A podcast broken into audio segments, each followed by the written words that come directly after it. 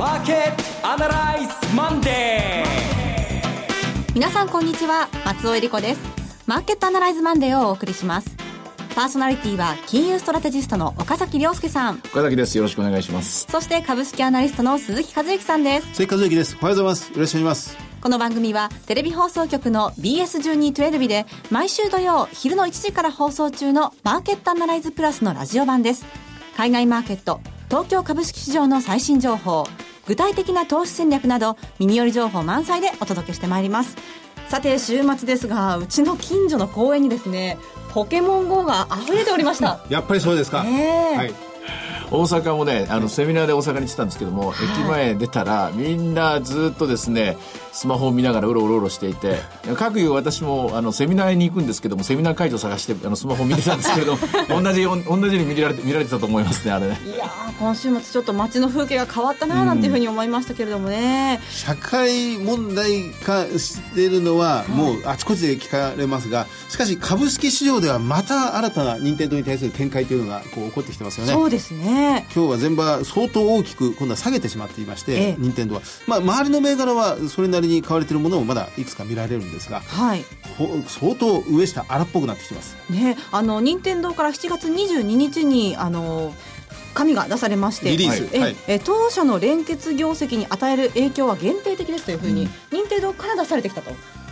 非常にこのある意味では紳士的に。そうですね、うん、これだけど、えっと、前々回のマーケットアナライズテレビの方で、えー、野崎さんもちらっと言ってましたよね。あのファンドマネージャー野崎さん。ファンドマネージャー野崎さんも、はい、一応数字としてはこんなもんだろうっていうのがあって、でそれが波及していくことがポイントだということで必ずしもその任天堂に一極集中するというタイプの投資にはならないというようなニュアンスだったですよね、はい、あのかなり、えー、速効性というんですか会社側も相当早く出してきました。リリースですぐこういうニュースが出ましたからね。はい、さあこの辺りも含めて今日も番組進めてまいりましょう。この番組は株三六五の豊か商事の提供でお送りします。今週のストラテジーこのコーナーでは今週の展望についてお話しいただきます。今週の展望なんですが、ちょっと今日は長い話、長めの話をした方がいいかなと思うんですよ。はい、今週は FOMC があって、金融政策決定会合があって、これに向けてどういうゲームプランを立てるかというのが課題なんですが、はい、例えば今回のポケモン GO の社会現象、それからニューヨークの株式市場が9連投したというこの現象、この2つ共通するメッセージは何かっていうと、やっぱり世の中やっぱりものすごく過剰流動性があると。お金が動いている。うん、まあ、行き場を失ったお金がヒット商品であるポケモンに集中して流れて入ったり、あるいはアメリカの株式市場最も安定している、最も安心できるということで、ニューヨークダウンにお金が流入していったりと。はい、あるいは2週連続して7月15日までの週ですけれども、日本勢の機関投資家、中長期の外国債券を合わせて4兆2000とか4兆3000億とんでもない数字でお金をあの、外国、外の方に出してって、円安の一つの背景になってる。お金がどんどんどんどん流動性がですね、えー、あの、まあ、増えてることは事実なんですけども、アメリカがやっぱり利上げできないだろうという現象の中で、うん、とにかくどっか行こうとしてるんですね。はい、どこか行こうとしてる。これがはっきりしてる。このどこか行こうとしてる、その先を見つけた、まあ、人が勝つわけなんで、この夏サマーラリー、必ずしも株式市場に限定する必要はないんですけども、お金は動き出したなということを予感させる今、その真っ只中にいると思います。あの、世界の株価が、ニューヨークも9連投してるんですが、新興国、まあ、かつてブリックスと言われた国も、はい、あそこも一緒に上がってるんですよね。そうです。ロシア、ブラジルなんていうのはずっとこう堅調な展開になってますし、はい、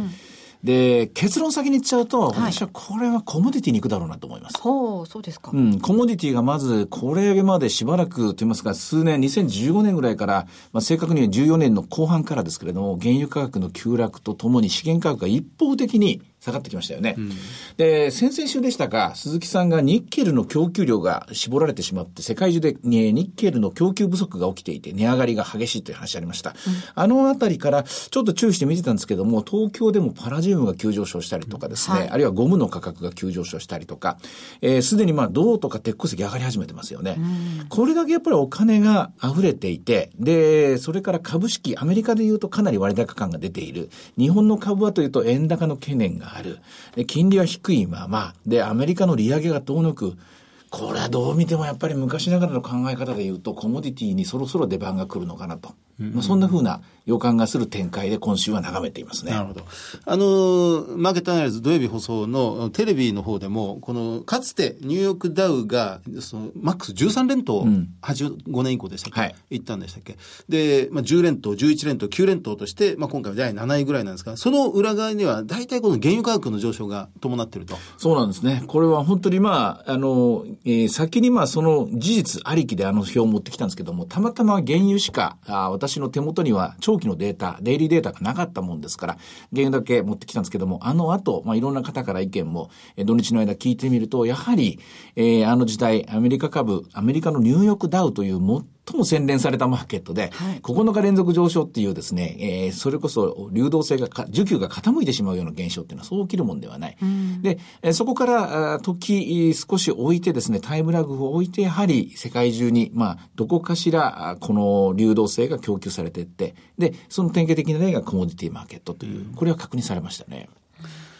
コモディティが上がるというのは、それ消去法的にマネーがそこにもう集中して流れ込むと。いうことが一方ではあるとして、えー、通常の場合、世の中、通常の経済の場合、景気が相当加熱する、乱熟するという時に資源価格が上がったりなんかするんですが、そう、そういう現象がこれから起こるということなんでしょうあの、景気の乱熟というよりは、やっぱりこれまた一つの需給なんでしょう。ここまで景気が悪くなるかもしれないということで、生産調整、資源開発調整に入った後だけに、お金がここにポンと入ってくると、えー、コモディティのマーケットって言うほど大きくない。それに対して金融のマーケットはめちゃくちゃ大きい。そのめちゃくちゃ大きいところが小さいマーケットにお金が入った瞬間に価格が変化する。この現象だと思いますね。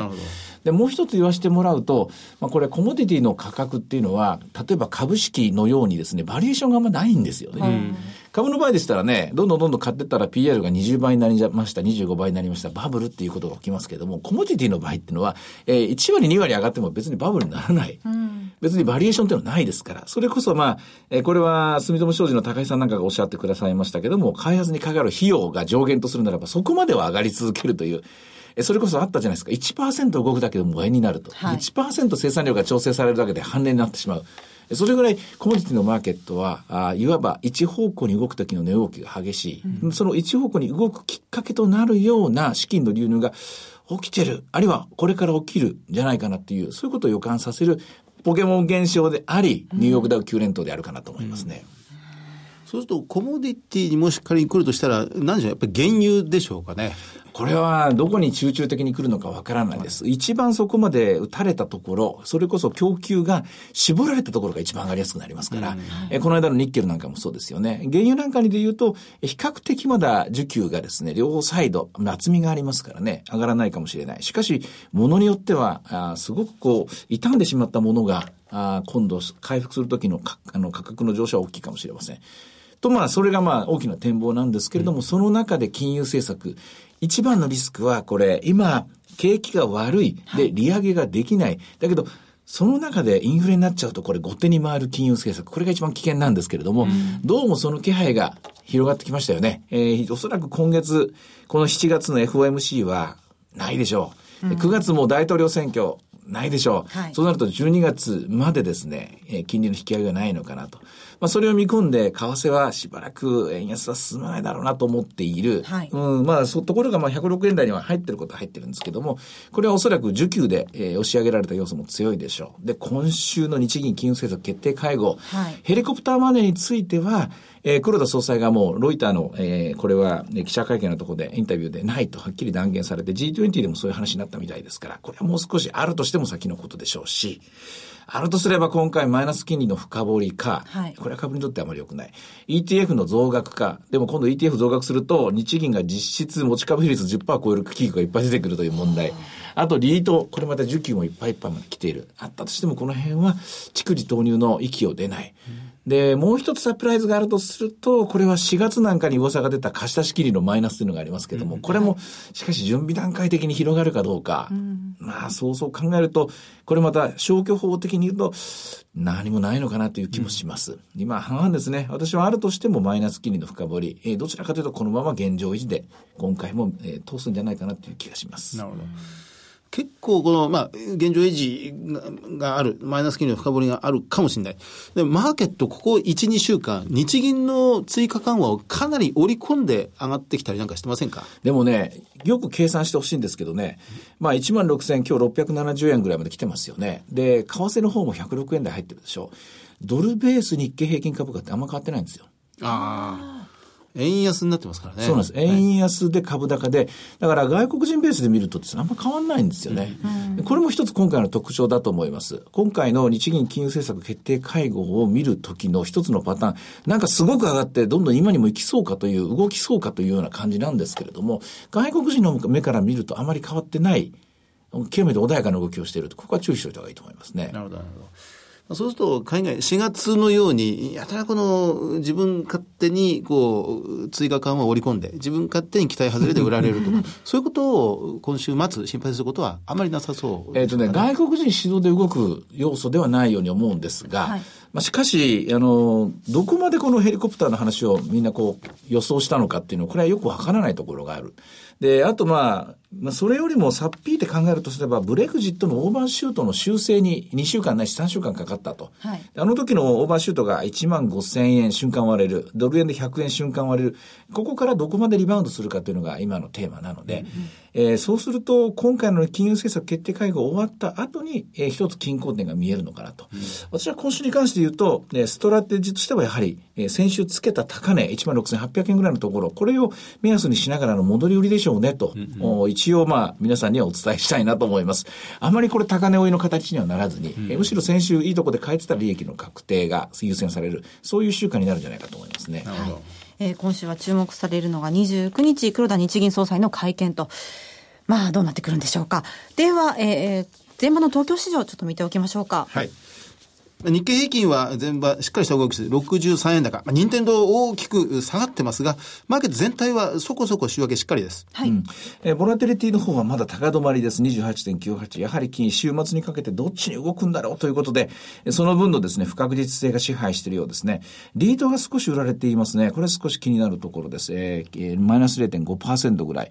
えー、あとは長期金利の方は落ち着いた動き。そしてドル円の方も大体まあ落ち着いた展開。106円のというところ。えー、そして、えー、株365ですが、今日は、寄り付きが16,664円。高値は775円まであったんですが、現在は681円。こちらも久しぶりに、えー、3週間ぶりと言っていいと思いますけども、落ち着いた動きになっています。はい。さて、いろいろ展望していただきました。今週末には土曜昼の1時から BS1212 で放送しているマーケットアナライズプラスもぜひご覧ください。また Facebook でも随時分析レポートします。以上、今週のストラテジーでした。マーケットアナライズマンデーそれではここで株365の豊か商事からのセミナー情報をお伝えします。ニューヨークダウ上場記念特別セミナー in 札幌が8月27日土曜日に開催されます。12時半会場、午後1時開演です。第1部は大倉隆さんと大橋弘子さんの為替セミナー、本音で言わせてライブ。そして第2部では、大倉隆さんと大橋弘子さんによるスペシャルセッション、ニューヨークダウンもついに上場、今注目のクリック株365の魅力とはが開催されます。そして第3部では岡崎さんによるセミナーがあります。岡崎さん、この札幌セミナー、どんなお話になりそうでしょうか？ちょっとね、時間が空くんですよ。8月27日、夏休み終わりかなというところで、えー、少し長めの話をさせてもらおうかなと思います。はい、えー、この間、だいぶですね、時間がありますので、いろいろネタを集める、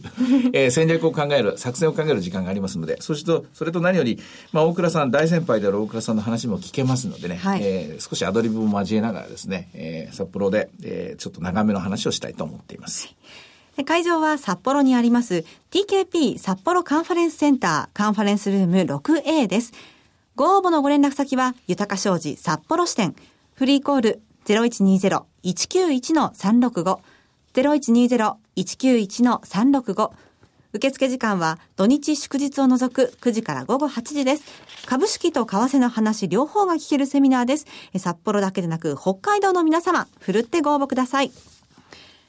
続きまして、毎週土曜日午後1時から放映中の BS1212 マーケットアナライズプラスからセミナー情報です。次のリアルマーケットアナライズの開催が決定しています。次はですね、今年2回目の福岡です。題して、リアルマーケットアナライズ2016 Waiting for the Sunrise in 福岡。はい9月3日土曜日、会場は JR 博多シティ、JR 九州ホールです。これすごくアクセス便利なんですよね、ここね。いつも行くたびにスッと行けるんでね、あの、時間を、えーの気にしなくていいので、すごく安心して行けるところです。え BS1212 のマーケットアナライズプラスのホームページよりご応募できます。岡崎さん、鈴木さん、ね、お二人とも行かれますけれども、ここはどんなセミナーになりそうでしょうか？もう、ここは、決算は、4、6月を出し終わってますので、また改めて銘柄を一回スクリーニングし直さなくちゃいけないなというふうに、私自身は考えてるんですけどね。これね、ちょっと気になるのはね、その前の9月2日って雇用統計あったかなって、これが気になるんですけれどもね、大体まあ、このセミナーって土曜日にあるんですけども、あの、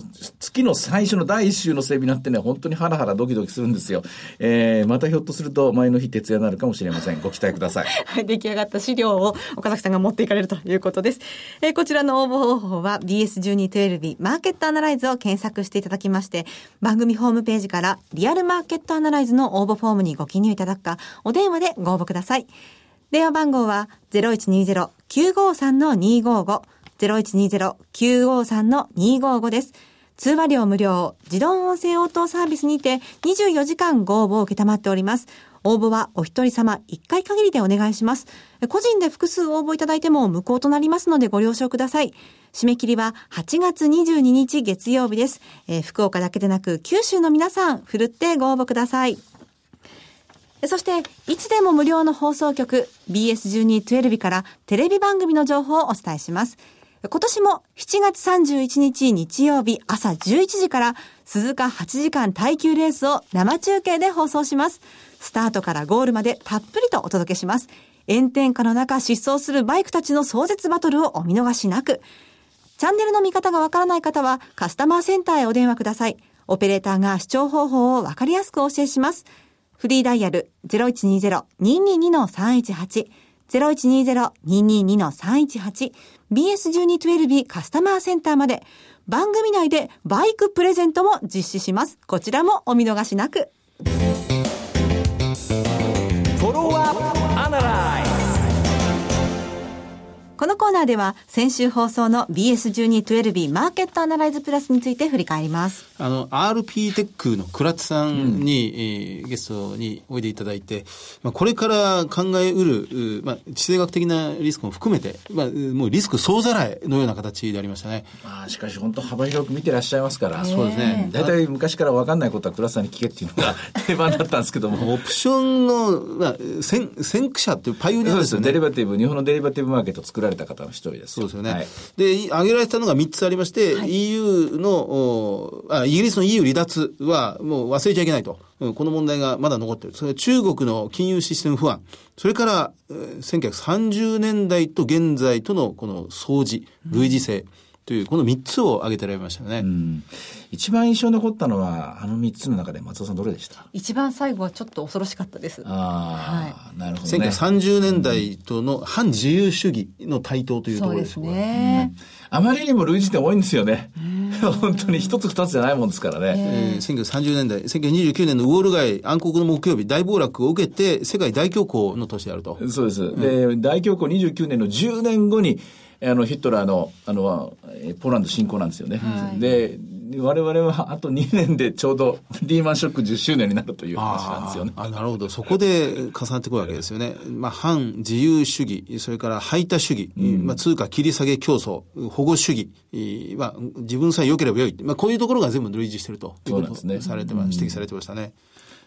これは、うこう、まあ、あアメリカの、まあ、共和党大会終わって、本当にこのドナルド・トランプ大統領候補、で候補としてもう正式に誕生してしまったという状況でありますが、ええ。まあ、アメリカでは28日にかけて今度は民主党の方ですね全国大会行われまして、はい。まあ、おそらくヒラリーさんが選出されるということになるんですが、いやもしかしたらあるかもしれないよって言った話が本当になりますね。こうどど どう間違えばこうなるのかなというところまで、もう本当に現実の問題としてなってしまっているというような気がしてならないんですけどね。でも実際のところ、あの、どっち勝ちそうなんですか？まだその世論調査はないんですか？アメリカで。いや、あります。えまあ、ただ、ヒラリー、民主党、ヒラリー・クリントン候補が有利なんですが。有利なんですよね。なんですが、若干なんですよね。ほんのわずかの僅差でという。で、今まで、このドラン、ドナルド・トランプ候補は、その僅差の差を全部ひっくり返してきてるっていうのが、これまでの、笑っちゃいけない駆け上ってきた1年近くの動きであります、ね、だから、あの、9連投してるニューヨークダウの時も、はい、あの、トランプ氏の、まあ、が不利かなというのが、一つ流れたんで、ニューヨークダウにお金が集まってるんだっていう見方もあったらしいんですが、うん、ただ週末にかけて、いやいや、それは、えまた追いかけてきて、詰めてきてるっていう話もあったりしてですね、うん、一体絶対これどっちが勝つのかなと。で、ついこの間ブレグジット見たばっかりじゃないですか。そうね。もう嫌ですよね、あんな感じでハラハラドキドキするのみんなね。そうですね。まあ民主主義の結果とはいえね。あのまさにここここれが11月、大統領選挙までまだもう少しあるということですが、あのイギリスの EU 離脱、それから中国の金融システム不安という、まあ、これもまた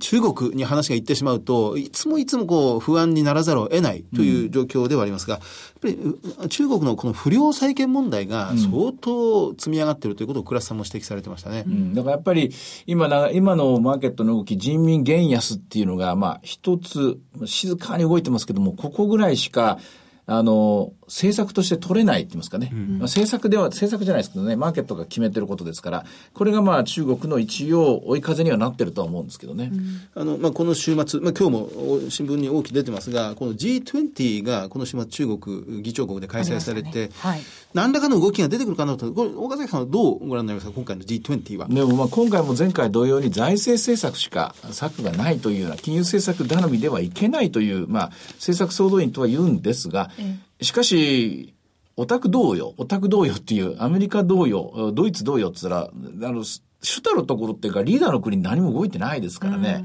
うん、で、日本はこれから動くみたいですけれども、え中国も動いてるのは確認されてますけども、当のイギリスはといえば、あまずこれ、もう EU 離脱への、えー、あの、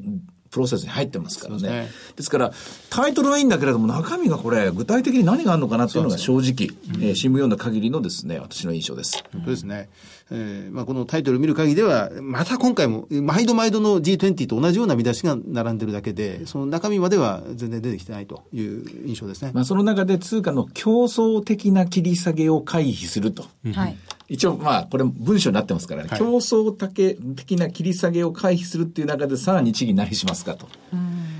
これ興味深いところですね。そうですね。そして前回の放送で私個人的にもう一つ興味深かったのが、あの、名古屋証券取引所で行われた IR エキスポ、うんはい、そこでの木之内さんのお話で、うん、えー、日経平均がこれからどうなっていくのかっていう、あの、シミュレーションですね。はいはい、あの、3パターン示されましたけれども、あれも面白かったですね。大体株式市場急落するっていうのは、一回の一番底だけでは、なかなか戻りっていうのは鈍いんですよね。えー、必ずもう一回下げて、ようやく足定まって、まあ、反転に向かうっていうのが、まあ、過去の鉄則のようなものがありますんで。うん、一番底って言いますか、この間ブレグジット、あるいはその前の2月22日の下げ、原因が何なのかっていうのをやっぱ考えた方がいいと思うんですよね。うん、ブレグジットの場合は、そもそも今の、えー、グローバリゼーションってダメじゃないのとかですね、はい、あるいは保護主義に行くんじゃないのかっていうリスクですよね。これって終わっていない大統領選挙あるので、このリスクやっぱり考えながら11月までは